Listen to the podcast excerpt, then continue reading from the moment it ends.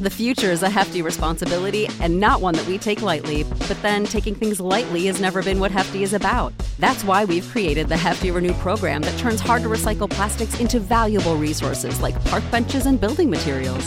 To participate, simply fill up an orange Hefty Renew bag with accepted items, tie it up, and drop it in with your regular recycling. That's it. It's that easy. It's time to rethink recycling with Renew. Particular valued resources may vary by geography. More info available at heftyrenew.com. Life's better with American Family Insurance because our home policies help protect your dreams and come with peace of mind. Save up to 25% by bundling home, auto, and life. American Family Insurance. Get a quote, find an agent at amfam.com. Products not available in every state. Discounts may not apply to all coverages on an auto or home policy. Discounts do not apply to life insurance policies. Visit amfam.com to learn how discounts may apply to you. American Family Mutual Insurance Company, S.I. and its operating companies, American Family Life Insurance Company, 6000 American Parkway, Madison, Wisconsin. I just don't think it's fair, man. Like, I look, first of all, we should just go ahead and say this and put this out there. I mean, I know it's April 1st, and, you know, we did a April 1st joke, which was the Gotham TV talk. That's not actually happening, guys. That was April 1st. But I mean, like, it's a little confusing to people because you did receive this script from. See, I mean, like, we can now say this, yes. I suppose. Well, you put it out. I'm like, have you not gotten in trouble? Because I mean, like, I can't read the image that you put out there, but people have been tweeting in. Apparently, like, I can't read this, but apparently, some people have already like dissected the image, and it says like, it's the season premiere. And the episode is in the name of Grodd. Is that right? Well, yeah. So what you see on that page is about all that I'm able to say. Did they even say that you could say that? I'm like, that's the thing, man. Because people have been like, the other thing too is, and I didn't realize this either, but somebody tweeted in after looking, like, dissecting the script, and it says John Wesley Shipp is freaking directing the episode. That's what blew me away. I was like, holy crap, that's super awesome. Because like I didn't think, I didn't know if what the filming schedule stuff would be like. I had no idea. And I saw that he was, attached to direct, and I was like, holy crap, that's amazing. And you have not gotten in trouble about this at all. No. They said that I could show, just like, how Danielle Panabaker, she released an image of the season finale. Yeah, but she's like actually on the show. This is fan service to the max, man. I cannot, like, first of all, I can't believe they're doing this. And second of all, I can't believe, I mean, I know, Ring That Grodd has been kind of a thing that we've had since the beginning, but I mean, you come on, you talk for like an hour, and then I spend like 5 hours editing the thing. What about Ring That Bow? They don't need editors, Bo. They need talent. They need real talent. Fair enough. I don't know. I mean, I can't be the trickster. I can't be, I mean, you could be the shyster. Like, well, whatever, man. I'm proud. I mean, don't get me wrong. I'm ecstatic. I never thought we'd get this kind of like, affirmation from the actual show. Like, are they flying you out? Well, I've actually been out there a couple times. Why didn't you tell me this? That's because I wasn't supposed to. Like, dude, they were saying, go ahead and do it now. Like, they said, stop okay. It. No. You tell me these things, my friend. Look. I am a closed trap. You tell me things. I don't tell anybody, anybody. Okay, like when we've been working on this John Wesley Shipp thing for like what 2.5 months, and we didn't tell anybody. I mean, I know we told the live show a lot, but besides them, they're all trustworthy. Okay, I trust the live show. Look. We constantly joke about CW executives being guests in our. In our chat. Right. So that's all I'm going to say.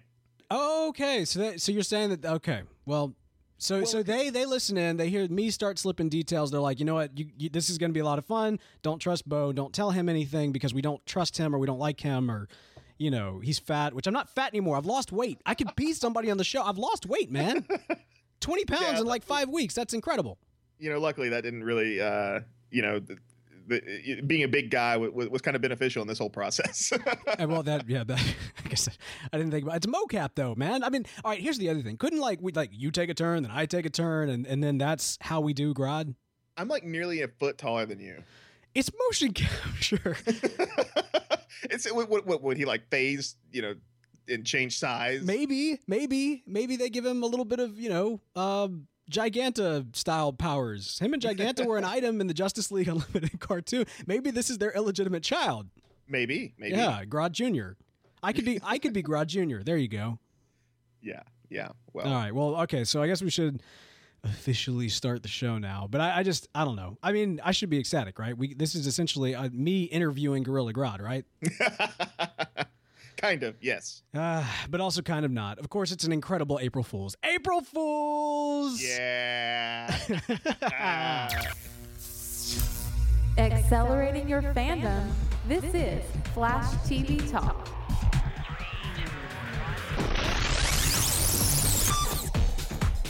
Welcome to Flash TV Talk, the fan podcast dedicated to news, reviews, and spoilers for the hit CW show, The Flash. I'm Bo. And I'm Bell. And you're not Gorilla Grodd. I'm not Gorilla Grodd. Yeah, look, man, April Fool's goes either way, I've noticed, with people. Some people hate it because it's like you can't trust the internet. And then other people, I think you just got to kind of enjoy it for what it is. Yeah, it can be a little bit of a nuisance. I don't know if you saw, Bell, that Amazon put up an older version of their website that you had to click past to actually get to Amazon today. I did not see that. I heard the whole Amazon button thing where, like, you order one product with a little button, and I thought that was their joke. No, I didn't see that. That's maybe it was a combination of the two. I don't know. Yeah, well, one way or the other, we did have a little bit of fun with it. Of course, last year we did the Jaden Smith as Wally West rumor that we put out there and made a lot of people mad because I think we were able to trick a few people with that one. But hey, you know what? It's apropos, right? Because of course we do have the Trickster that we'll be talking about in Tricksters that we're about to be talking about. But I do hope that everybody had a little bit of fun with that. If not, hate us a little bit for it as well. Well, I figured, you know, like just tweeting it out on the Flash TV account wasn't going to be enough. And so I saw earlier that Daniel Panabaker released a shot of the on the E! Online Instagram account of her holding the script for the season finale. And so that picture was clear enough for me to tell what kind of font it was, the picture that they used on the thing. It just basically made a facsimile of the script. And I was like, this will help sell it. It was good, man. Yeah, like I thought I made a pretty good facsimile of the script there, and when you're telling me that people were like dissecting it and stuff like that, made me super happy because I knew like I went as close attention to detail as I could. No, man, it's good stuff. Look, a lot of people were saying, you know, we did get some comments. I know this is April Fool's, but I wish it wasn't. I wish it wasn't too. Like that would be so awesome. I don't know. Maybe they'll see my magic Microsoft Word talent and they'll you know. maybe that'll get you the bump right there. Yeah, I don't know, man. I don't know. But hey, we did have some fun with that, so I hope you guys did as well. Of course, I've got some big news, man. This is not an April Fool's. My family has grown in size. My Flash family has added a new kid Flash to it. And she is doing great. She's beautiful, and she is eating like crazy, and she is doing everything that happens after you eat like crazy. So a lot of that stuff. But, yeah, it's been nice. And last night was the first night where the lack of sleep really hit me hard. But I'm here. I'm energized, man, and I'm ready to talk some Flash. Of course, before we jump into the episode tonight, which is a fantastic episode, cannot wait to talk about it. Mm-hmm. We got to give a little bit of props to what's going on over on the Twitter account. If you are not familiar with the Rogues Rumble, you should be. It is something that we did last year. It's something we're doing this year. And of course, we broadcasted out before we actually started the Rogues Rumble, where it's by popular vote, a March Madness style bracket of who the Flash's greatest villain is. It is popular vote. That's the thing. I mean, Bell, you were ousted in the first round between Rainbow Raider and Heatwave because you mentally assessed that Rainbow Raider could probably take Heatwave. However, because it's popular vote, Heatwave ended up winning that one. Yeah, you know, you got to vote for who you want to win, right? Not who you think's gonna win. Sure, I mean you gotta put your team going all the way. Yeah, exactly. And I just think I don't know. I like Rainbow Raider. I like the whole emotional spectrum thing and all that kind of stuff. And I thought that was really really neat.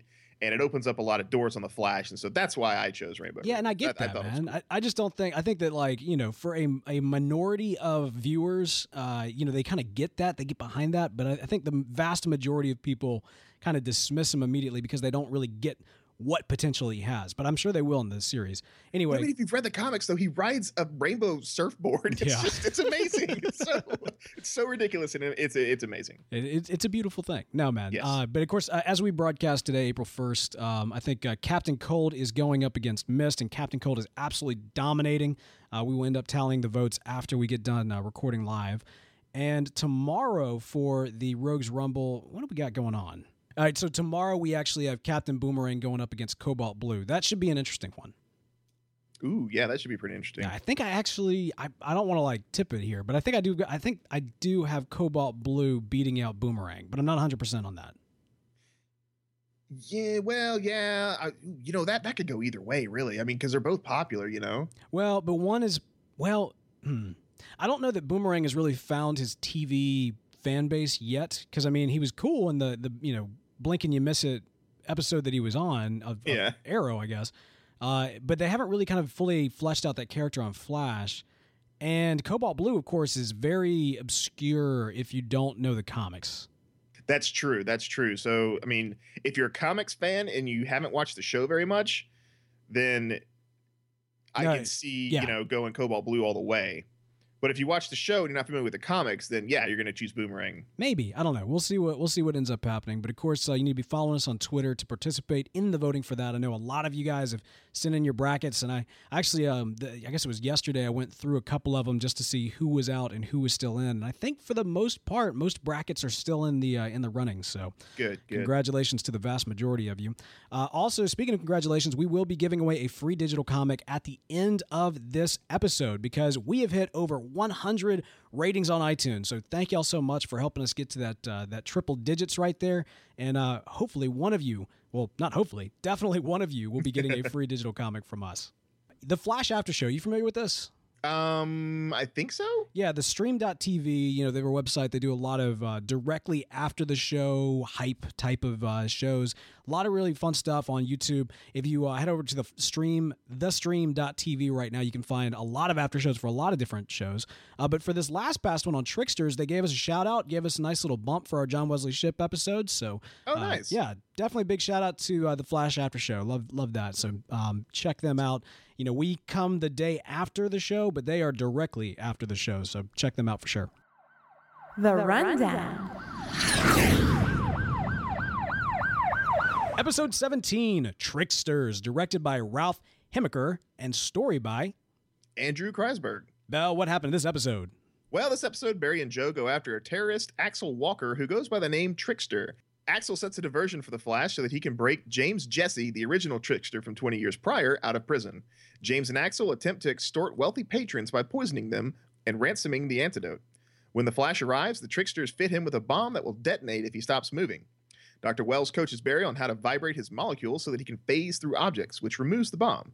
Afterward, Barry provides an antidote to all the patrons before capturing the Tricksters. Later, the Flash reveals his identity to Eddie so he can help keep Iris from looking into Dr. Wells for her own protection. In flashbacks, after failing to kill Barry as a child, the Reverse Flash escapes down the road only to lose his speed. Gideon informs him that traveling back in time has drained his powers. He removes his mask to reveal the real Eobard Thawne. Eobard stalks Dr. Wells and reveals the particle accelerator is not built until the year 2020.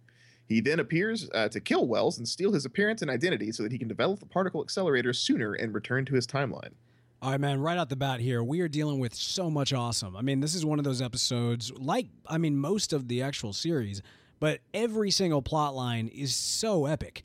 I mean, we've talked about before how with this particular episode, of course, we do see the return of Mark Hamill to television and more specifically to this franchise and to this character.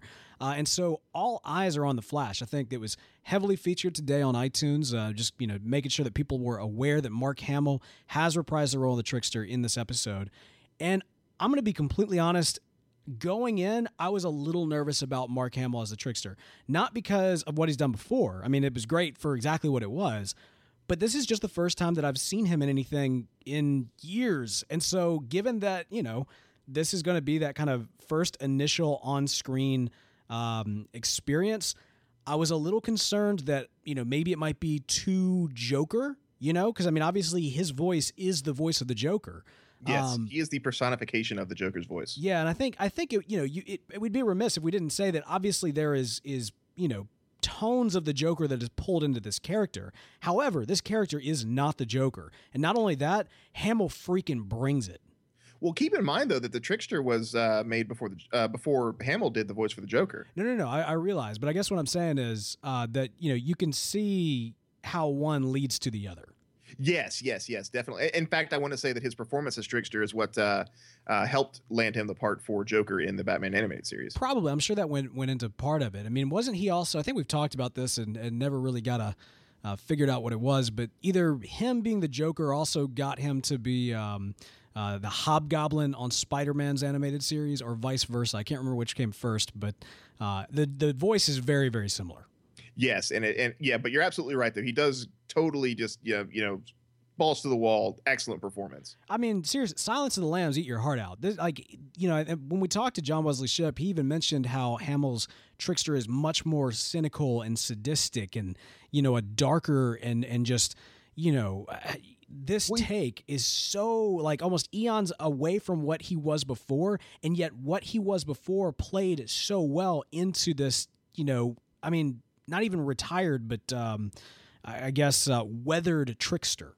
Well, it's so perfect though, because, you know, so have you seen the original Trickster episode in the 1990 Flash? It's one of those things I've seen clips of it, but I've never actually seen the full episode.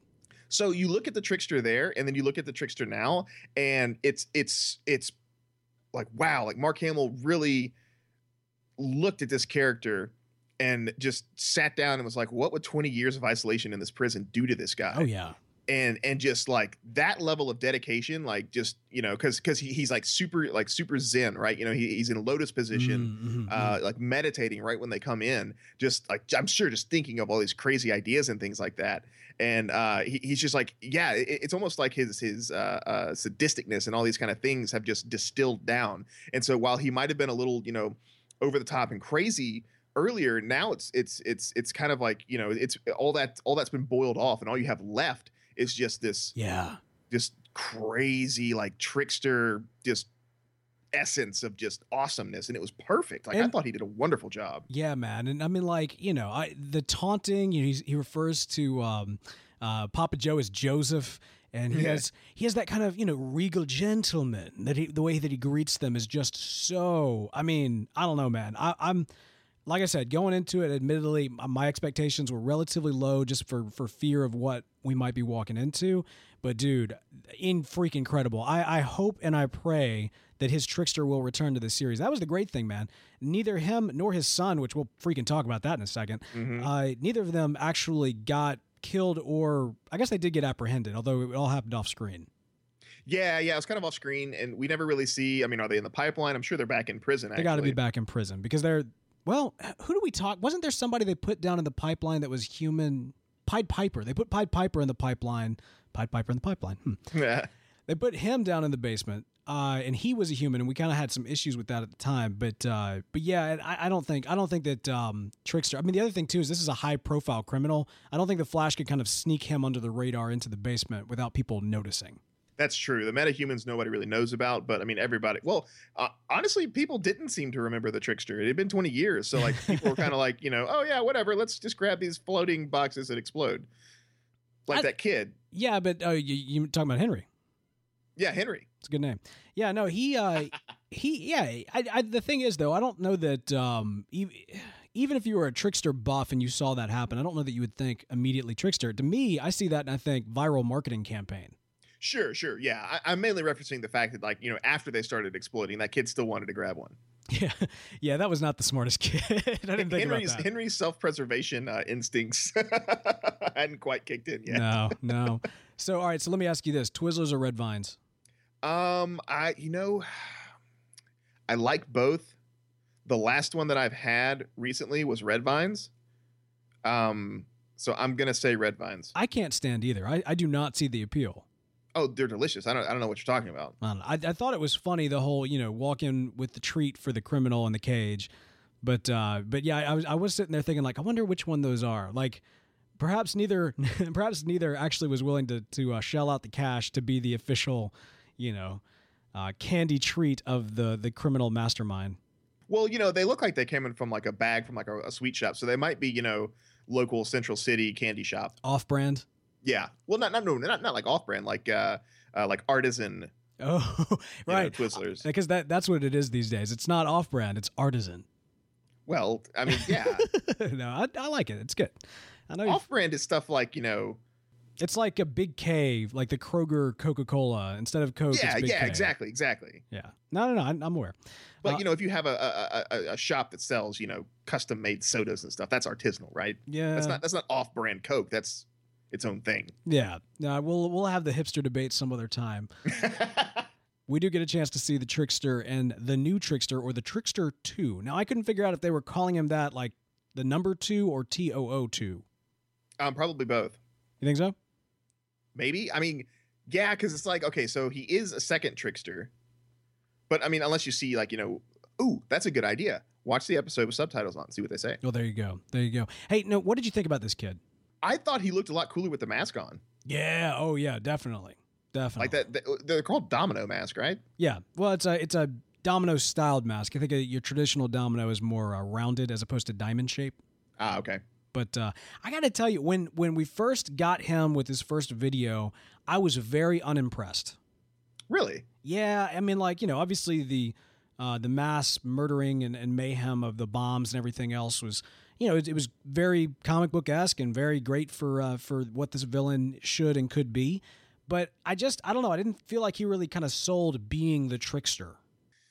It reminded me of a couple scenes from the original 90s, Flash episode. Like there's one point where he's trying to capture the Flash, and so he pulls this he pulls the Trickster mobile around, and he's got this big statue of him, and he's trying to get people to gather around because there's bombs attached to it. And it's going to blow up, right. And so I could kind of see it because like he has this sort of monologue thing, and it's as opposed to him because of this new Trickster, he's videotaping himself and putting it on the internet. That's how he's getting his audience. Whereas the Trickster in the '90s show was like kind of gathering people because people would go see this crazy looking vehicle or like this crazy character and just kind of like walk over to him or whatever. So I can see some similarities there, but I thought it was okay. I didn't mind it. Well, I adjusted to it. I think once we actually got the big Star Wars moment, and it was a huge Star Wars moment with I am your father. And then not only that, but right after that scene, they actually do a George Lucas style cutaway to the next scene. Did you catch that? Was it the crossfade, like the fade where they faded? Or maybe I didn't see it. I don't know. No, yeah, it wasn't like it was actually from top to bottom. But yeah, it was the exact same style of transition. Yeah, because they do that a lot in Star Wars. That's neat. I had to watch that episode. I watched it twice last night, actually. It's a good one, man. I mean, and honestly, after last week, we really needed a good one, and they hit it out of the park. Yes. Well, no, I disagree with you on that. I don't think we needed a good one after last week. I thought last week was fine, too. It's just ever since they came back from the hiatus, every episode has been stellar. Yeah, well, we'll agree to disagree on that one. But this one, for sure, definitely was. Now, after he did do the whole I am your father moment, for some reason, that resold me on the idea of this new Trickster. Like, I liked him. Maybe it was because I saw him more as a henchman in the second act or the second half. But I liked him a lot. And I liked the dynamic that he had with the original Trickster, with kind of that father-son motif. Even though they're villains and they're psychopaths and they're murdering people, there is kind of this human element of, he's telling this man that, you're my hero. And he finds out that man is his father. Now, of course, the twisted element is that man is a psychopath and a supervillain, but still, it was somewhat heart-wrenching, right? I was halfway expecting, for him to be like, "Oh, daddy," or something like that, and then Mark Hamill's Trickster to be like, "Nah, I'm just joking." Could have done that. Definitely could have done that. But the father-son thing, that was definitely a theme of the episode. I mean, not only do we get the father-son relationship with the Tricksters, and also that nod at the very beginning with the Henry being the son who the father sees rescued by the Flash.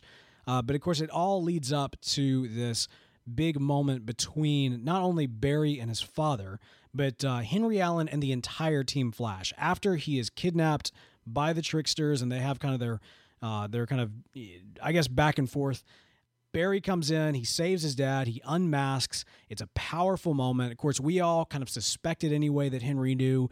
He did not seem that, like, shocked, but you did get the sense of like just being very impressed and like overwhelmingly proud of his son. Well, come on, we all knew the moment that he had the speech in the hospital when he got beat up for leaking the information. We knew at that point that he knew. Absolutely. But of course that leads into the big, it was a big pass the torch moment when he actually goes into Star Labs and he talks about how all of these guys are heroic, especially Harrison Wells. He comes up, he shakes his hand.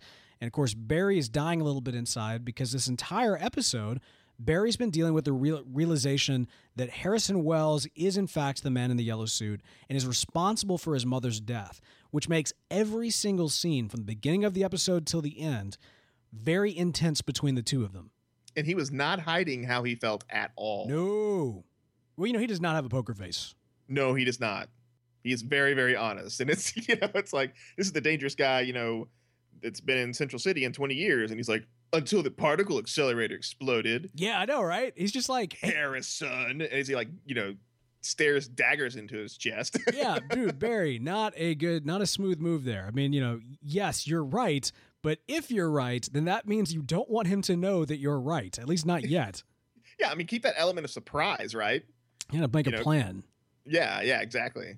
But now that was great, and I thought that because of that emotional tension between the two, like that really builds towards what I'm assuming we'll get in the next, if not next episode, I guess the next, right? I mean, somebody's got to make a play here. Well, I've got some speculation. I'm not going to put it in speech speculation because it's kind of spoilery, because I did go through that 1-minute trailer for the rest of the season, frame by frame, multiple times. All right. Well, we'll save that. We'll talk about it. We'll save that for spoilers. We'll talk about that, but just, you know, keep that thought in mind. Well, let's talk about Harrison Wells, the real Harrison Wells. We actually got a chance, throughout the episode, not only did we get a chance to see the 15 years ago, but we actually got to see moments from the future past, right? We got a chance to see Barry in the very opening scene fighting the Reverse Flash. And not only just fighting him, dude, Barry's wearing a new suit.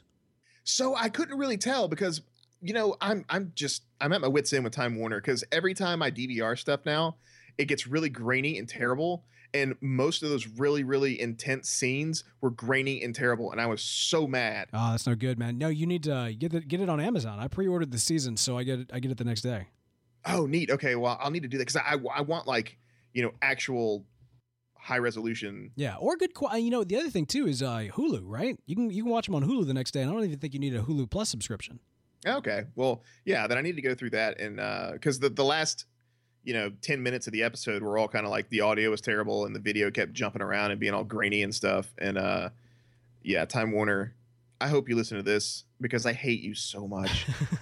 Well, I'll tell you this, man. If you go to flashfans.org, they do have some screen captures there. But yeah, man, Barry is wearing a suit that looks overall very similar to the one that he's wearing now, except it does seem to have a little bit more of the yellow highlights. And most notably, the symbol on his chest is not the Flash television symbol. It is actually more the Flash comic book symbol, so that it's actually the white background with the yellow lightning bolt going through it.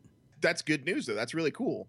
Yeah, man. And actually, that symbol, that's also kind of a throwback to the future. Yeah, well, with that newspaper, right? Because the Harrison Wells was, or H. Eobard was actually reading the newspaper, and we got the chance to see Barry in the future that said Flash missing. He's wearing a costume that more resembles his comic book costume, and the symbol in that image was the yellow over the white. Ah, okay, cool. Yeah, so I think we're making steps towards the future one way or the other, but I did love the fact that there are nods to whatever that is in the future past. We will see Barry in a new suit, so I'm excited to see kind of how that comes into play in the near future. We do get introduced to two people. We get introduced to Eobard Thawne as he first appeared in the past, as well as the original Harrison Wells, which answers a big question about how Eobard has been able to portray Harrison Wells throughout these last 15 years. Now, I want to say that I called the bit where he replaced Harrison Wells. That's why Harrison Wells' blood wasn't found at the scene, because it's not Harrison Wells' blood. Well, but I recall saying something like that. Yeah. This is true, and you did definitely call that. Now, I think what I didn't get the first time watching this episode, but got the second time after Eobard does the DNA resequencer mutate zapper thing. Mm-hmm. Face Off. That's what it is. It's Face Off with John Travolta and Nicolas Cage. And once he pulls that, then I think it actually overwrites his own DNA. So it's not just his face off. It's also his DNA, which is being adapted to be Harrison Wells. See, I don't think that's the case, because if that was the case, then they'd have found his blood at the place. if Harrison Wells, if you were to draw Eobard Thawne as we know him on the show today, if you were to draw his blood, it would match the Harrison Wells of 20 years ago. Is what I'm saying, because I think that whatever he did, it wasn't just his face. It seemed to actually like suck all of who Harrison Wells is, including kind of his, you know, his skin, his flesh, his blood, his bones, all that stuff just kind of ripped right out of him and went into Eobard. Oh, that's true, because he wasn't Harrison Wells at that point when he got cut in the house. Exactly. That's true, dude. When he pulled off that mask, did that kind of like mess you up for a minute? Yes, it did, very much so. And then like. If I had drink in my mouth or something like that, it would be all over my TV. I'd be like, dude, what? This is like the best April Fool's joke ever. Because I was sitting there watching it and I go, wait a second. Cause for a split second, my brain was like, is that Hunter Zolomon? And I had to pause it and I was like, wait, let's think through this. Oh yeah. Right. He's got to replace H.G. Wells at some point. So this makes sense. But it was super cool. So I'm so glad it caught me by surprise. Right. Like I was, you know, because, you know, sometimes you call things, you know, you yes or whatever. And so the surprise can be kind of spoiled. Right. Yeah. But, yeah. It was a good way to actually like screw with all of us who had been kind of pulling for him to be Eobard Thawne from the beginning. And it's like, oh, you thought you knew. Nah, we're just messing with you. It totally is him. Yeah, exactly. But no, I loved that. And actually getting a chance to see Tom Cavanagh play both Eobard Thawne and Harrison Wells is really, really great, because Harrison Wells is not Eobard Thawne. In fact, the way that Tom plays that character is very, very different. He's a much more loose guy. He's hanging out. He's having a good time with his wife. And then when actually we get to see Eobard portrayed by not Tom Cavanagh, he's very much channeling Tom Cavanagh's H.G. Eobard, right? And just kind of his shattering of his lines where he's pausing, but then he's speaking really fast, and then he's pausing again. So, yeah, so Matt Lester did a really, really, really good job. I want to know, it seems like he must have, you know, shadowed Tom Cavanagh for months. Yeah, because Tom Cavanagh, like, you know, you're absolutely right. When we see him talking, he's so excited about you know, this particle accelerator and all this stuff. And it's just like completely different. Well, he's happy. He's not intense. And that's what we know from H.G. Eobard, is he is so very intense on everything that he does and says. And yeah. And then when Matt goes there and he says that line, you know, she's been dead for centuries. Like, that was just perfect. Yeah. Oh no. It's a perfect copying or shadowing or what have you of what Tom Cavanagh has brought to Eobard Thawne. And it really just lets you know what's going on. Now, that entire sequence, actually, of the face-off is a great reference to actually the Eobard Thawne origin story that was portrayed in The Return of Barry Allen. Now, this is a really, really awesome series storyline from the comics. It is collected in graphic novel. And it's not too spoilery for me to actually tell it to you, because they've changed so many things about these characters that there is no way that they're going to essentially do this exact same storyline. In the comics, in The Return of Barry Allen, it takes place during a period of time in which Barry Allen is dead. His protege, Kid Flash, Wally West, has grown up to become the Flash. And one day, as Wally West has been able to, you know, kind of find himself in his own, he's starting to actually kind of, you know, be the Flash. He doesn't have any kind of qualms about it. All of a sudden, out of nowhere, Barry Allen reappears, and he doesn't know how to deal with this, because he was the Flash. And while on the one hand, he was really excited that his mentor has returned, he hasn't been that pleased with how Wally West has actually been handling his memory. In fact, Barry is really mean to Wally, and Wally is kind of, you know, tragically trying to find his way in the world. And it's a really intense story. You come to find out that this is actually Eobard Thawne coming from the future. The idea being that he came from the future. He's a big fan in the future of Barry Allen. He even got facial reconstructive surgery to look like Barry Allen. He comes back into our present, his past, and gets confused. He has like some sort of time travel sickness that messes him up. He actually believes that he himself is Barry Allen, which is why he goes around telling people that. I mean, he looks like him. He knows everything about Barry Allen. He must be Barry Allen. But while he's there, while he's in the present, he realizes who he is. He's Eobard Thawne. And not only that, he is the Reverse Flash, the villain of the Flash, his biggest hero. So he goes insane. He tortures Wally West. And then he leaves to go back further in time where he would then reestablish himself in the past as the Reverse Flash. Did you follow all that? I think so. So he goes back in time. Is he the Reverse Flash when he goes back in time? No. Originally, when in the comics anyway, the idea is that he goes back in time as just Eobard Thawne, super fan of Barry Allen. That's right. Yeah. So he goes back in time, Eobard Thawne, super fan, realizes that he's not Barry Allen, that he actually is the Reverse Flash, goes insane, and becomes the Reverse Flash. Right, and then leaves to go further back in time where he establishes himself as the Reverse Flash then. Gotcha. Yep.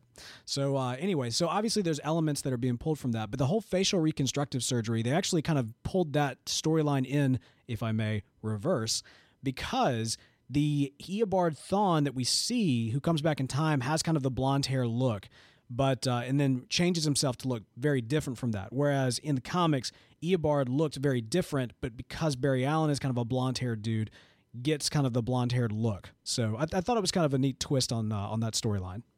Yeah, I was kind of thinking that maybe they would, make him look more like Grant Gustin because of that storyline from The Return of Barry Allen. But I'm kind of glad that they didn't, and they went with the classic comic. Well, they're doing their own thing, and that's the beautiful thing. I mean, we've talked about it before. The greatest part about comic book stories being told in new media is that they get a refreshed version of the stories that's not as convoluted. Well, sure, yeah. They're nodding to the comics by keeping him with the blonde hair, but I was wondering if they're going to nod to the comics by making him look like Grant Gustin. So there's two ways they can do that, right? Yeah. They don't have to go and say he's trying to look like Barry Allen. They just do it, and if they make him look kind of like Grant Gustin, that's just a wink to the audience, right? Well, and some people have argued that actually Tom Cavanagh and Grant Gustin have a similar look. Yeah, I could see. I mean, they both have brown hair and eyebrows, and yeah. Thought it was a cool nod with the whole face-off thing. I did think it was interesting that Harrison Wells comes back to the past without any kind of full-on contingency about how he's going back to his time, and yet he has this facial reconstructive device. But who knows? Maybe in the future we all carry around DNA resequencers. Yeah. I mean, maybe he got Gideon to help him build one or something like that. Could be. Gideon seems to be on top of things. We got to actually see a little head floating out of his watch. Yeah? It's the Apple iWatch of the future. Except they're going to call it the Gideon. Yeah, the Gideon. I like it. Yeah. Needs to happen. As much as was hugely revealed with the Reverse Flash, the major plotline of this episode is the Trickster's plotline.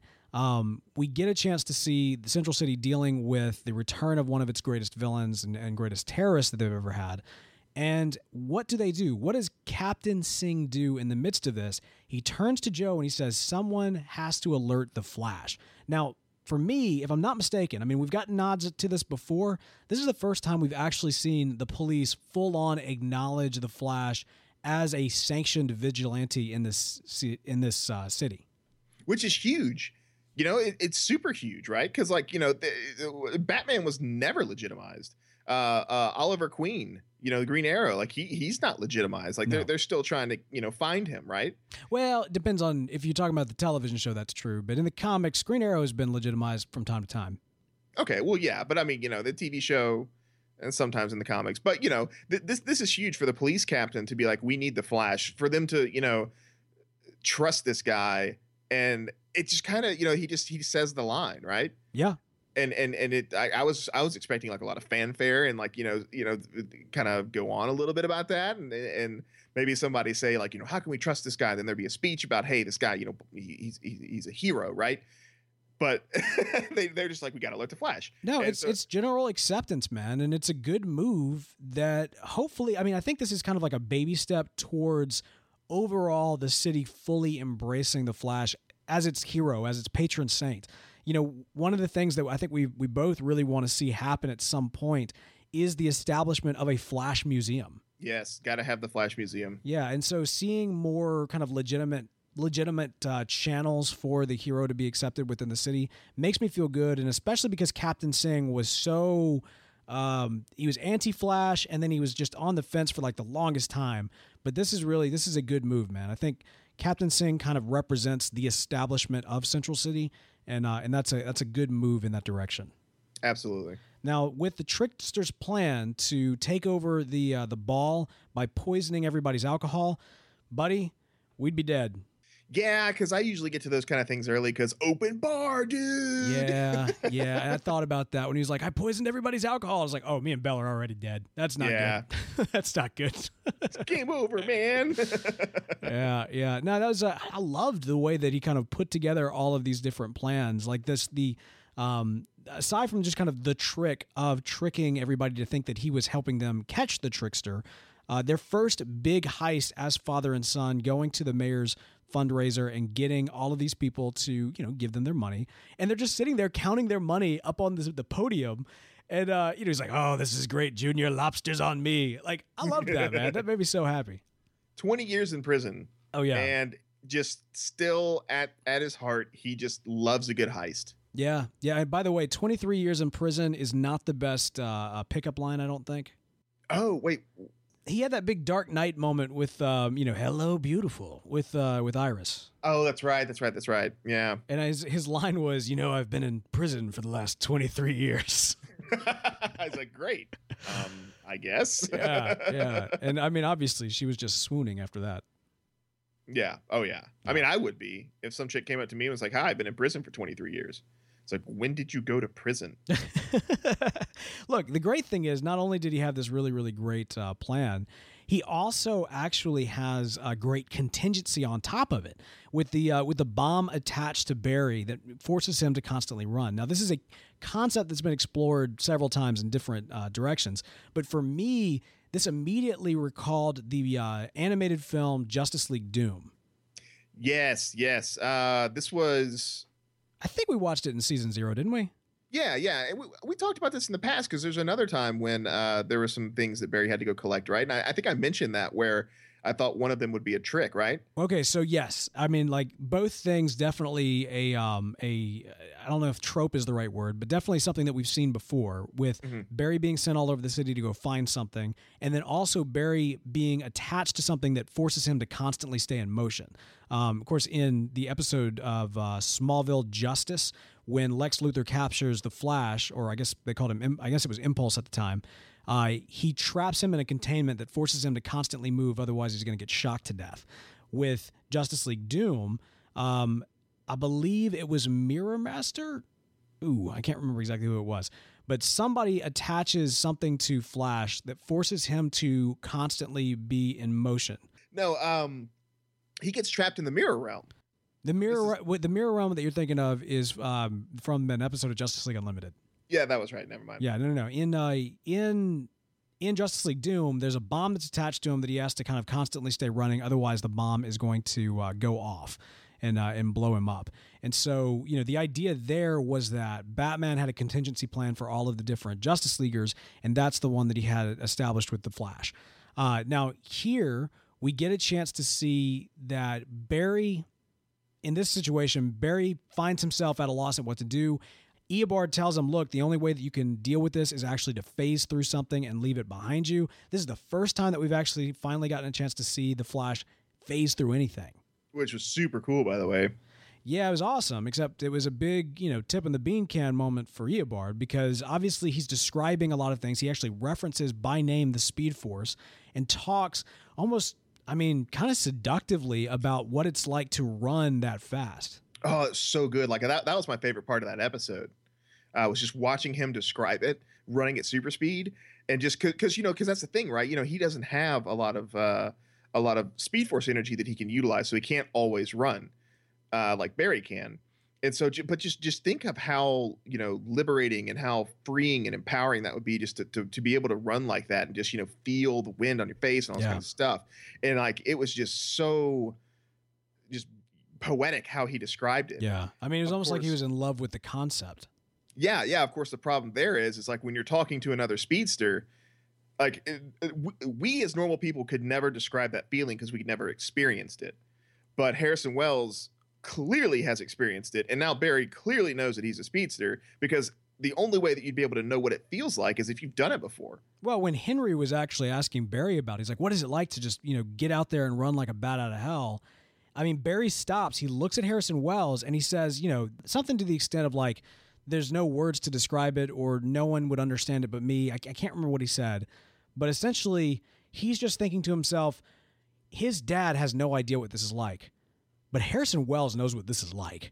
Yeah, so that's instantly just fishiness, right? Yeah. So, but one way or the other, man, I've got some different thoughts about Harrison Wells and you know how his power set works and what was kind of revealed in all of this.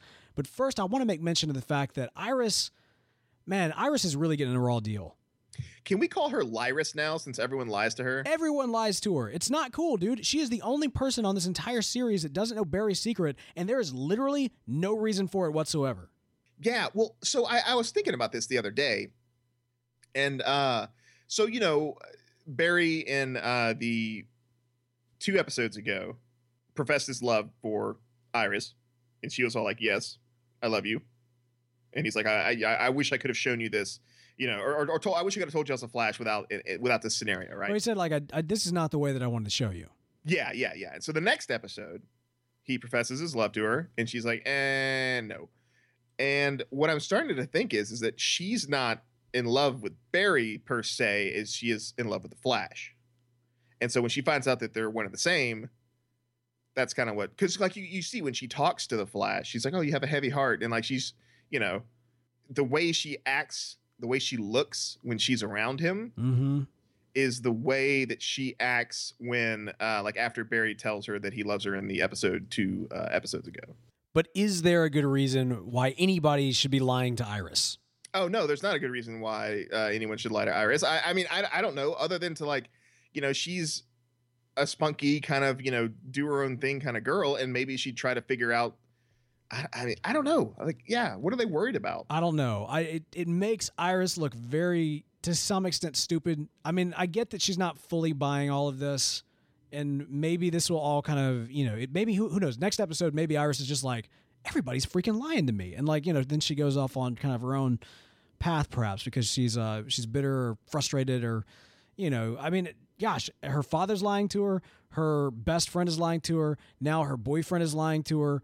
Her entire kind of, you know, friends outside of that kind of family internal unit has been lying to her. Everybody's lying to her. I mean, shoot, what we should lie to her. Iris, yeah. We think that coffee is terrible and you are a glorified paper newsie. But, you know, it's one of those things where, like, okay, so they're trying to protect her, right, by lying to her. But if they told her the truth, it'd be way more protecting. If they just said, look, it's bull, man. That's bull. That doesn't make any sense whatsoever. I mean, think about it. Her dad's a cop. She's already, like, the go-to person for the Flash. So everybody knows if they want to get to her, if get to the Flash, they need to go through her. She's no more protected now than she would be if she knew. But the whole Mason Briggs thing where they're like, stop looking into Mason Briggs. Why? Because Harrison Wells will kill you because he's the Reverse Flash. Yeah, and Barry tell her that. That's fine. Tell her all of that. You know what I mean? Like, if she knew that Harrison Wells, like, maybe then she would actually stop digging into it because now she knows why she doesn't need to dig into it. Yeah, but I think she can handle herself. No, I agree. I completely agree. So, but maybe not with Reverse Flash because he's a speedster and, you know. Anyway, I don't. I look. I just there's that. That's a quick soapbox. I think you know. I think that a lot of people have been feeling that Iris has been getting a kind of a raw deal overall, right? It's the trope, right? It's the girlfriend trope in comics. I mean, granted, it's the significant other trope, but more specifically because you kind of generally have a lot more heroes than you have heroines. It seems that a lot of the times. The heroines seem to be more involved with other heroes, where the heroes seem to be more involved with non-heroines, right? Yeah, you said heroine. Follow me on this. Follow me on this. And so, you know, you end up in the situation, well, because the trope is that the significant other can't find out who the hero is, there's kind of this prolonging of that. Now, I realize that actually this team behind both Flash and Arrow has, you know, really kind of broken the mold there and really revealed that secret to almost everybody. Which is kind of cool, and I like that. I think in today's post-Avengers world, we're much more accepting of the idea that everybody can kind of know who the hero is, and it's not that big a deal as long as kind of the, you know, the populace doesn't know. I could see that, yeah. I mean, but where do we draw the line? At what point do we say... Apparently we draw the line at Iris. Well, yeah, I mean, like, yeah, it, that's the thing, right? It's like everyone can know except Iris, but, like, so is there a character where... let's say if X character finds out that Barry's the Flash before Iris does, like, is there a line that they can cross? Like, if Captain Singh finds out who the Flash is before Iris, or if, whoever, is there a character that you think is going to find out that's just like way out of left field before Iris does? I mean, I don't know. I mean, they keep revealing Barry's identity to just about everyone. I mean, Dr. Stein's wife knows who Barry is. Yeah, exactly. Right. Freaking exactly. Ugh. That's what I'm saying. It's like Dr. Stein's wife knows and Iris doesn't. Like, why?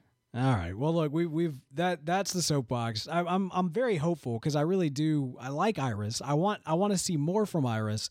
And I just think the whole sideline thing can be problematic. I think it's one of the things that hurts. Like, for example, if you ever watched Smallville, one of the most painful parts of that series was trying to keep Lana at arm's length, and it hurt her character because all the action was happening over here, but she can't know about it.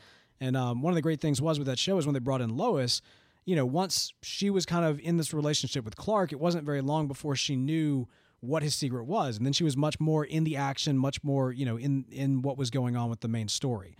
So you gotta bring Iris into the fold. And I'm hoping that once Dr. Wells goes full on Eobard and we've had kind of a shift in the balance of power, hopefully that she'll be, you know, be brought into the fold, but who knows?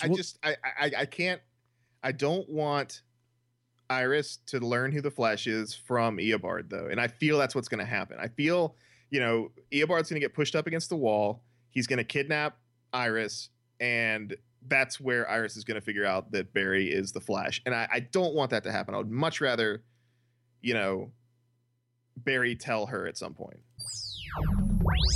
Speedster speculation. All right, man, we're already throwing out a ton of speculation anyway, so might as well jump into this. I've don't know if you noticed this. When Eobard Thawne actually goes back into the past and, the big fight ensues, Barry goes off with his younger self, Eobard ends up in the streets, he talks to Gideon, and Gideon talks about the fact that, you know, he no longer has access to the Speed Force, which kind of goes back to something we've talked about in the past, which is that, you know, Barry is and is generating the Speed Force, so the second that Barry leaves the past, there's no more access to the Speed Force in the past, which means that Eobard, theoretically anyway, is on his own. But it's interesting, though, because, yes, he is detached from the Speed Force, but his voice is still different, and he's still vibrating. So what does this mean? Yeah, man. So I'm wondering if this actually goes back to the idea that perhaps Eobard's suit is in some way giving him some form of superpowers. I don't know if it was Eobard or Hunter Zolomon, but one of the two actually did have a suit which gave them a power set that very much resembled super speed. Now, it wasn't full-on super speed, but it definitely kind of resembled it, let him be able to kind of do what he needed to do in combating the Flash and being able to, you know, get away with his crimes and his evil deeds. Oh, so maybe it was the suit that was vibrating. Well, and so I'm wondering if perhaps the suit itself, you know, we've already seen in other scenes where, you know, Eobard is doing something to the suit, right? He took the particle accelerator or whatever it was and put it on the suit to kind of absorb Speed Force. And so I get the idea that perhaps the suit itself is some sort of a vehicle for either him tapping into it or just kind of absorbing it, so that even though the Speed Force is no longer providing the source of his powers, the suit has kind of some residual built up into it. So now, is it safe to say, though, that since Barry is the Flash now, that Reverse Flash can tap into the Speed Force again, or is he still limited? Oh, absolutely. I mean, that's what we've been seeing. And I mean, to some extent, he keeps on pushing Barry to go faster and faster, because the more that Barry generates in the Speed Force, the more Reverse Speed Force there is for him to be able to pull off of. Yeah. And actually, if you recall, I can't remember what episode it was, but when Barry lost access to the Speed Force, we started seeing Harrison Wells lose access to his powers. That's true. So it's you know, I mean, it goes back to what we said last week. It's there's a power battery aspect of what Barry is doing that allows Eobard to be able to access his powers, and ultimately will allow him to break the time barrier and go back to the future. Yeah, Back to the Future. Don't do that. We can't. Don't do that every time. It's gonna happen. I can't help it. I like that movie. Oh my gosh! All right. Anyway, so I thought that was kind of interesting. Yeah, that's pretty neat. So, I like where they're going with that. Here's my question to you to kind of speculate on. How did Nora Allen die? Because in that entire, you know, future past scene, we never actually see anybody kill Nora. So what happens is Barry goes outside, saves himself. Eobard, hits the street, starts rolling and stuff like that. Gets up, walks the 16 blocks back to Barry's house, kills his mom, and then calls a cab and goes home. All right. Legitimate speculation now. I'm assuming that what happened was while they're fighting,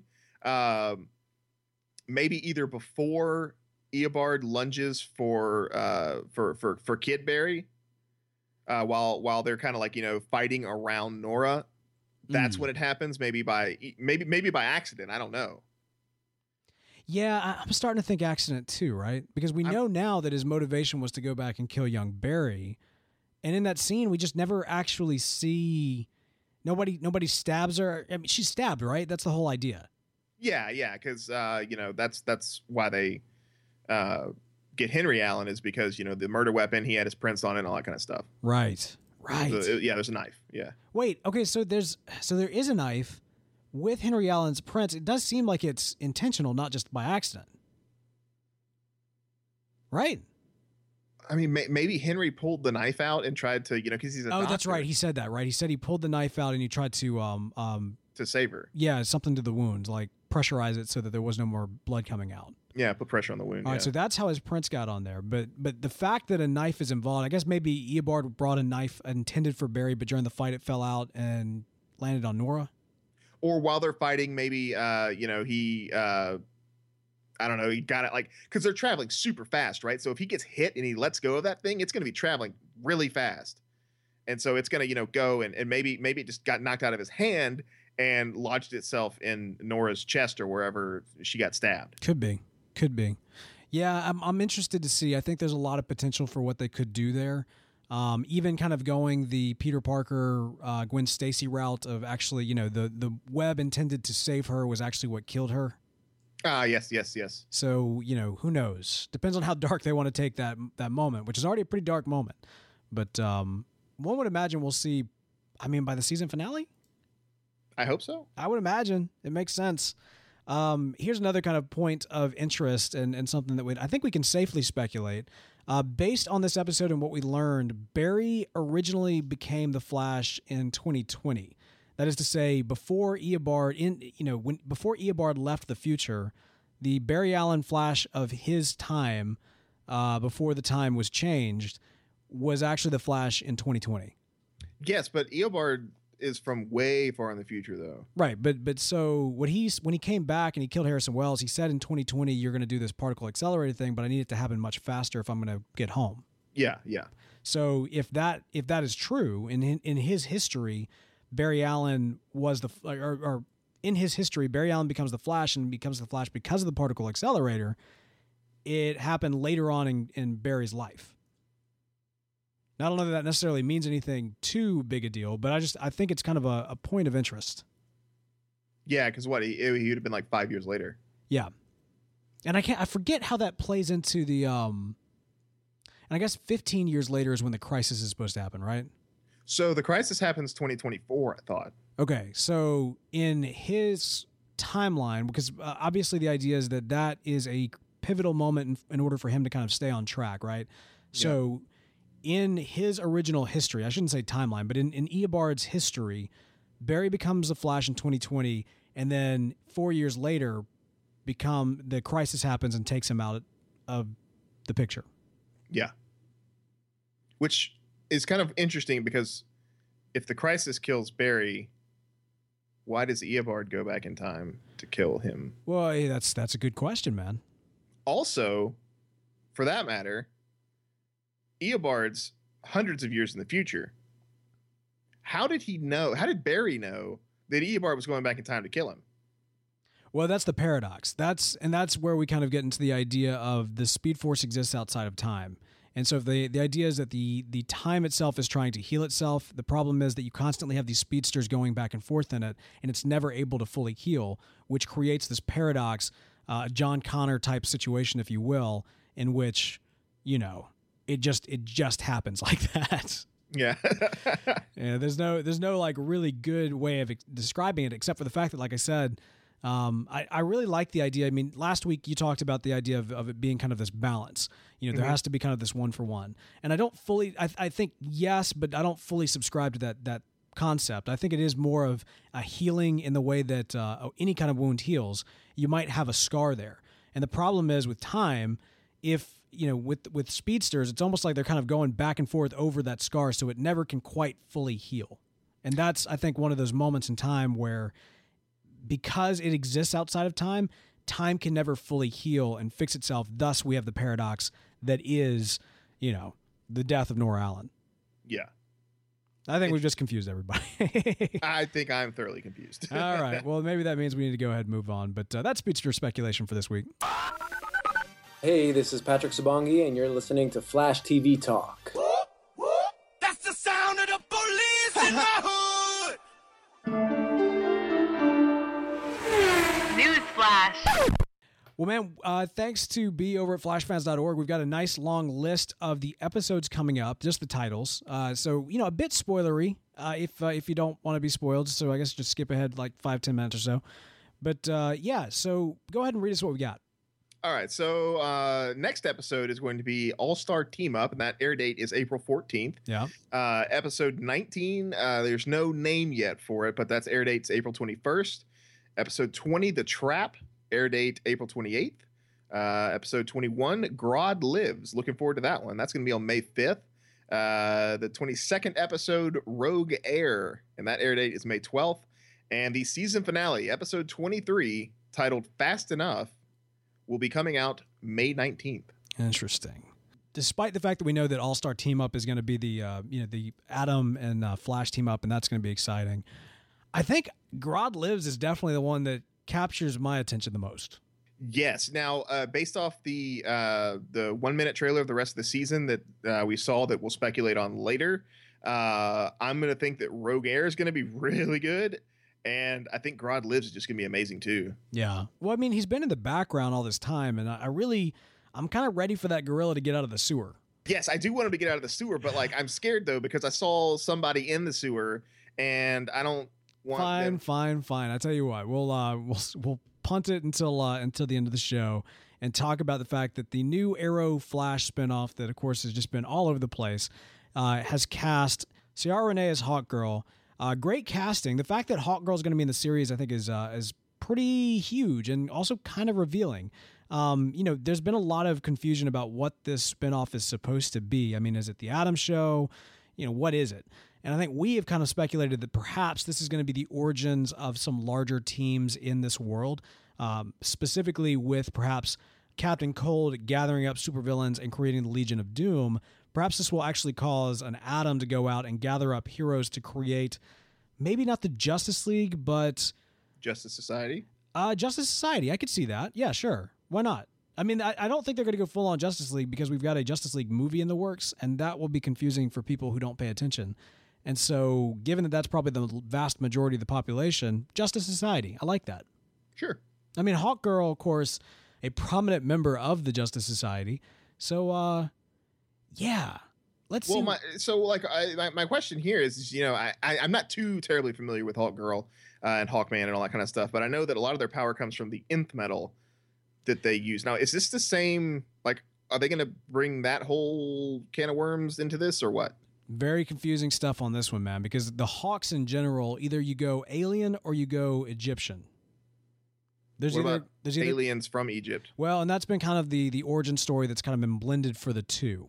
The idea is that it's either kind of this mysticism that's tied to it, or there's this kind of, you know, sci-fi element. And what you've seen in more recent tellings of the character is kind of a blending of these two concepts coming together. So I like the idea, perhaps, of Nth metal playing a part in the Justice League cartoon, which is where I probably am most familiar with the character.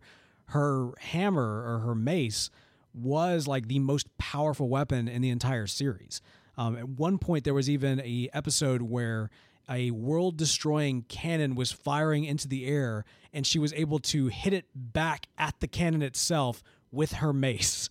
And whoa, hold on. So she hit a shot from a world-destroying cannon back at the planet where the cannon shot it from. Yeah. Thus effectively destroying the planet. One would assume.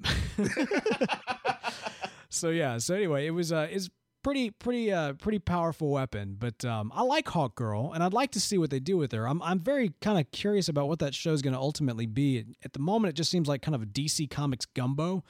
But I like DC Comics and I like gumbos, so theoretically, I like the show. Also, man, Arthur Danville, he's going to be playing the character of Rip Hunter in the CW's spinoff series as well. And that's all I have to say about that, because honestly, I don't know a whole lot about Rip Hunter. Well, so, yeah, I heard that he's a time traveler, but he's not Booster Gold. No, that's about it.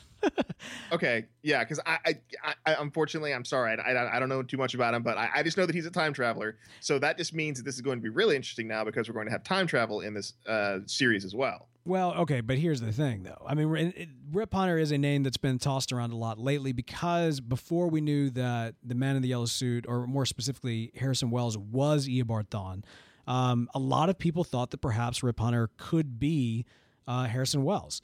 You know, Booster Gold was a name that was thrown around, and Rip Hunter as well. So one way or the other, Rip Hunter will be making his way to this universe. So we will have to see what they do with that character.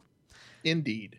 Also, before Bee kills us in cold blood, apparently the Hawkgirl in the Arrow Flash spinoff series is not the Hawkgirl from the JLU. So everything we said about Nth Metal, Egyptians, and aliens and all that kind of stuff, I presume you can just throw out the window. What? Why? No, don't throw it out the window. It was good stuff. I mean, it was good stuff, but I mean, I never said. Hang on. I never said that it was going to be the Hawkgirl from the JLU, did I? I was just saying what my experience was with the character. Well, right, but I mean, like the JLU Hawkgirl is the Nth Metal and all that kind of stuff. This is like a different Hawkgirl entirely, I suppose. Yeah, okay, fair enough. I mean, I from the images that were passing around, I felt like it was the Earth 2 Hawkgirl. Yes. Yeah, currently the Earth 2. So there you go. So yeah, B correcting us, keeping us on point as always. It's going to be always. Kendra from Earth 2 as Hawkgirl. Your thoughts, your comments, listener feedback. Belle, for listener feedback, primarily, I just need to kind of address a big confusion from last week. Okay. So last week, I made the comment about Iris no longer being interested in Barry because Barry forgot the when it rains, it pours philosophy, which is when you're in a relationship, you're more desirable to members of the opposite sex or you know, whoever you might have otherwise been interested in dating. They didn't seem to notice you until you're in a relationship. Now, this got interpreted by a lot of people. I got a lot of tweets, both to my personal account and to the Flash TV Talk account, and we got a lot of emails about this. People thought that what I said was women are only interested in men who are in relationships. Let me be clear. People are only interested in other people who are in relationships. In fact, the when it rains, it pours. That entire mantra comes from an episode of 30 Rock, or at least for me anyway, it comes from an episode of 30 Rock where Liz Lemon is dealing with the fact that all of a sudden these men are finding her being interested in her when they were never interested before, and it's because she's in a relationship. So this is not a, you know, only women get kind of, you know, it got misinterpreted. So please do not misinterpret that. Yeah, you know, that's it's easily understandable, I guess, for, you know, that sort of misconception to come across. But yes, we're not talking just about women. It's anyone. It's universal. That is a universal principle. The other thing, too, and I want to put this out there as well, is that it's not just that. That wasn't the main thing that I was trying to put out there. I was almost kind of putting that out there more as a joke more than anything else. My point was that Harrison Wells didn't know what he was talking about when he was saying that perhaps it was the emotion of the moment that allowed her to find these feelings deep within inside of her. I was like, it's not just that. There's other factors that are involved. And 9 times out of 10, when Harrison Wells is talking about people he doesn't really know, he's typically wrong. I mean, I know he's got, you know, future knowledge and everything, but he's just typically wrong. Yeah. And I think in that episode's case, it's more when it rains, there's a tidal wave. Right. Yes. This is well. But yeah, I mean, he is wrong sometimes, most of the time, actually. Although he was right about Felicity, because, you know, he said that she has a very promising future. Well, this is true. And I mean, I think for the big things, he's right. But I mean, when it gets down to kind of the emotion of who these characters are, it's just it's just not, he's not interested. Well, he's not a very emotional person. No, he's very calculating. Yeah, he's, yeah. Crunk Dog on iTunes, man. What did Crunk Dog say?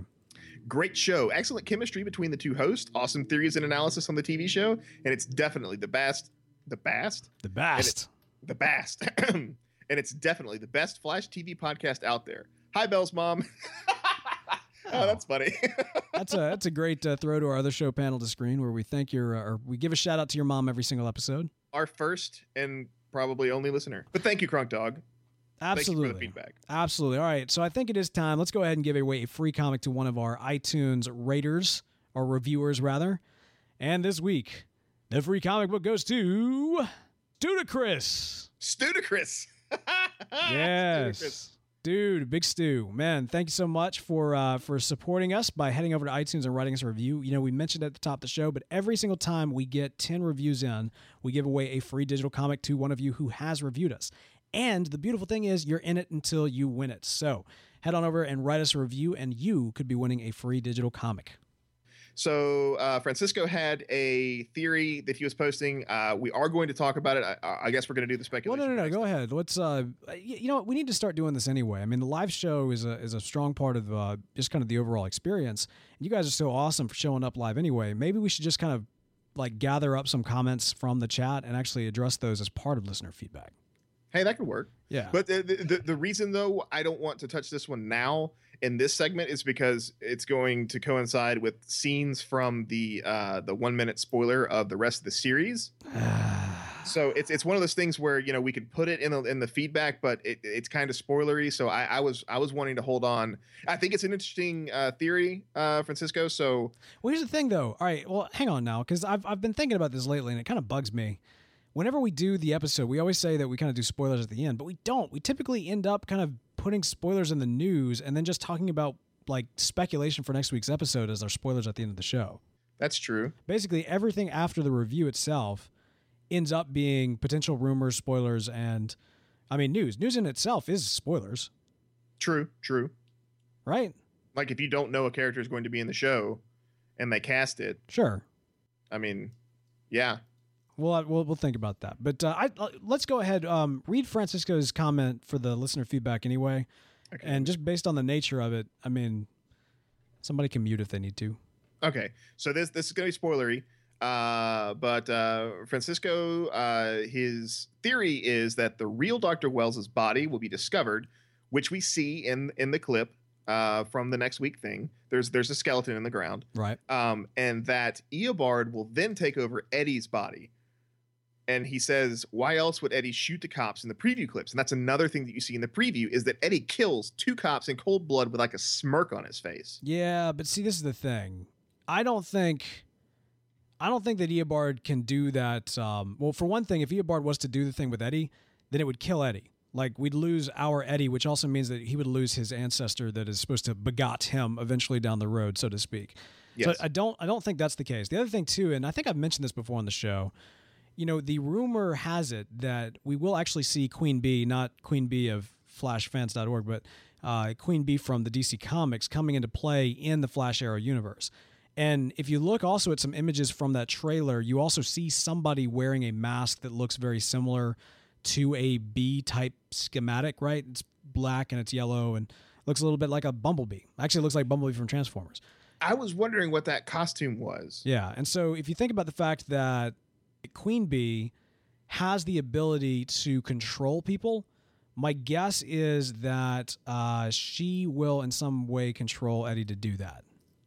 That is right. I had forgotten about Queen Bee showing up here. And yeah, if she has her same power set, then that could explain why we see Eddie killing those two officers.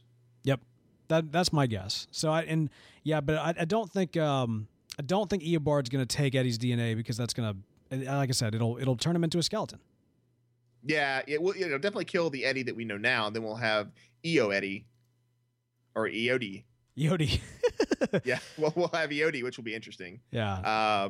But, you know, since EOD has relationships, everyone will instantly know that he's different, so it'd be a real huge risk for Eobard to take over Eddie. But good theory, though. Good theory. It's definitely good theory, man. But hey, look, I think we're going to need to call it a night because this is going to end up being a little bit of a longer episode. So, of course, hey, if you want to keep up with us throughout the week, be sure to follow us on Twitter at Flash TV Talk. And if 140 characters isn't enough to express your love for our show, feel free to email us at flash@podastery.com. That's PODASTERY.com. And for the latest news and daily discussions on all things Flash, be sure to like our Facebook page at facebook.com/FlashTVTalk. So also check out our parent show, Panel to Screen, where this week we do a rose-colored retrospective of probably the most critically panned modern superhero film, Green Lantern. Yeah, it's going to be a good one. Of course, we want to give special thanks to Charlie Bach and Woo Kim, part of our Flash TV Talk Flash family, who make this stuff happen. Charlie is awesome with the tunes. Woo is awesome with the news. And you guys are awesome. So big thanks to you guys. Be sure to stick around after the music for our speculation on next week's episode. But if you don't want to be spoiled, don't worry. We'll be back in a flash.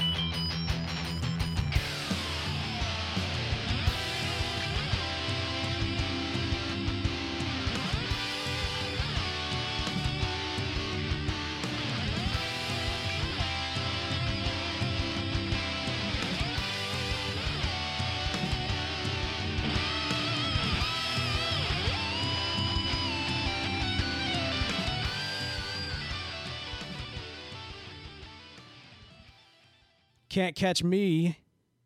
I'm the gingerbread man. What? That, you know what? That needs to be a Flash villain. The gingerbread man. Run, run, run as fast as you can. You can't catch me, on the gingerbread man. He'd have to be really freaking fast. No, but I mean, just with the poem. That seems like that's gold, Jerry. They need to do that. Be amazing. It's gold, Jerry. All right, give me just a second here while I'm pulling up the stuff. Rebel in the chat, a terrifying cookie speedster. Just like, be great. He just like runs, like pieces of him are flying off because he's a cookie. That needs to be, look, that is like a golden Christmas episode opportunity right there. Invent a new character, the gingerbread man, who's he could leave cinnamon in his wake and just like leave like baked goods. The gingerbread man, maybe he's the real speedster who killed Danish Dan. Maybe for you know, murdering all of his friends. Exactly. And instead of lightning coming off of him, it's like the smell lines like you have in cartoons because he smells good because he's gingerbread. Yeah. Oh, this is brilliant. He has to follow his nose. He'll team up with Toucan Sam. Yes. No, Cisco will make some like giant nose sniffing device and they'll smell out his lair. Oh, it needs to happen. It needs to happen. The gingerbread's lair. Of course, it's going to be called the oven. I love it. He could team up with Heatwave. Yes. Flash TV writers, you need to hook us up. Like he goes back to the oven, right? And the rest of the rogues are sitting there, and Captain Cold has like, you know, keeps shooting himself with his gun because it's too hot, and you know, he's just got like the gingerbread man has this big pile of dough, and he replaces part of his body, and he's like, "Hey, Heatwave, can you hit this up?" And like he cooks the dough and it like replaces his body parts. I love it. It's good. All right, man. Let's jump into some next week. Barry is surprised when Felicity Smoak arrives from Starling City along with her boyfriend Ray Palmer, who flies in as the Atom. They've come to visit Star Labs as Ray needs help with his suit. Their timing turns out to be fortuitous because it's all hands on deck after a metahuman named Bree Larvin unleashes hundreds of robotic bees to attack and kill her former coworkers, including. Oh, no, Dr. Tina McGee? No. A group dinner with Barry, Felicity, Ray, Iris, and Eddie turns into a disaster. Man, this is going to be great. This is actually going to be the introduction of a new interpretation of the Bug-Eyed Bandit from the comics. Bug-Eyed Bandit, of course, historically has been a male character, and this is kind of a nice twist on that. This will be, no pun intended, this will actually be the I guess primary nemesis of Felicity. This is going to be her meeting her match as a hacker And so it'll be interesting to see those two go head to head. Now, Atom, you know, he's been more recently exposed as the Atom on Arrow recently. And it's been a very Iron Man-inspired take on the character. In fact, most of the times that we see him flying around, fighting Arrow, he looks just like Iron Man, except, you know, kind of more of a blue and red version of the character. Well, I'm super excited because I haven't seen any of the season's Arrow.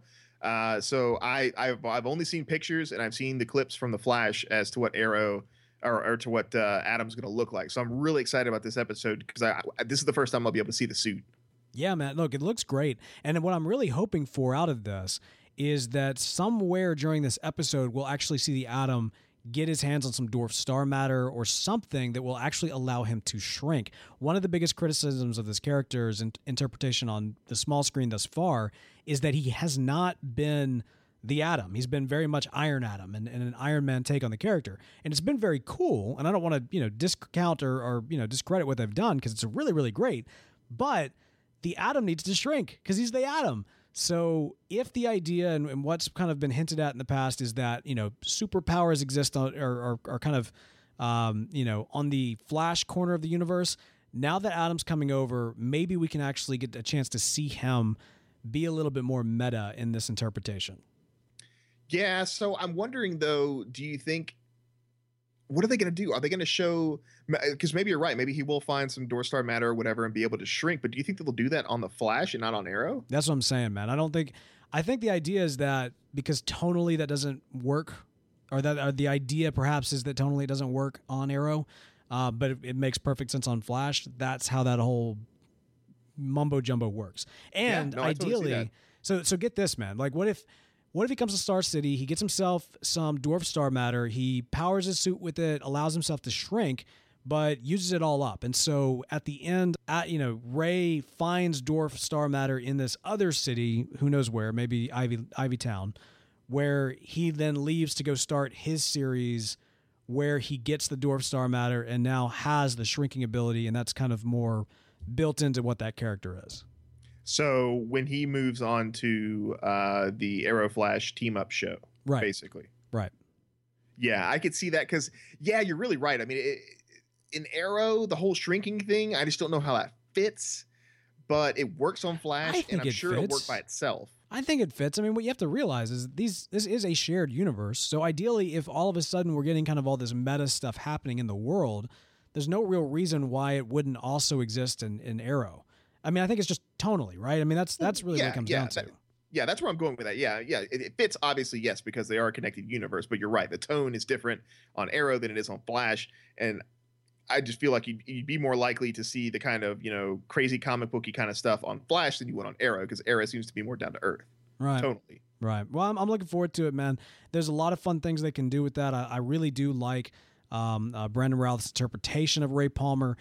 Even though I wish that we would have seen him shrink before, I do actually really kind of dig this Iron Atom type of take on the character. I think it is kind of fun, and I think that it could be a lot of fun to see what he ends up doing with the Flash. I don't think they're going to fight. I think it's going to be a full-on team-up. Yeah, I don't see them fighting either, but I'm super excited to see the Atom as well, because this is my first take of it, first time seeing the suit in action, so it should be pretty cool. Yeah, man, absolutely. Well, that about does it for this week. This week's speculation on next week's episode. So for more Flashtastic awesomeness, tune in next week to Flash TV Talk. Flashtastic outro, copyright Matt SC. A member of the Podastery Network. For more information on this and other shows, please visit podastery.com. Ohio, ready for some quick mental health facts? Let's go. Nearly 2 million Ohioans live with a mental health condition. In the U.S., more than 50% of people will be diagnosed with a mental illness in their lifetime. Depression is a leading cause of disability worldwide. So why are some of us still stigmatizing people living with a mental health condition when we know all of this? Let's listen to the facts and beat the stigma. Ohio, challenge what you know about mental health at beatthestigma.org.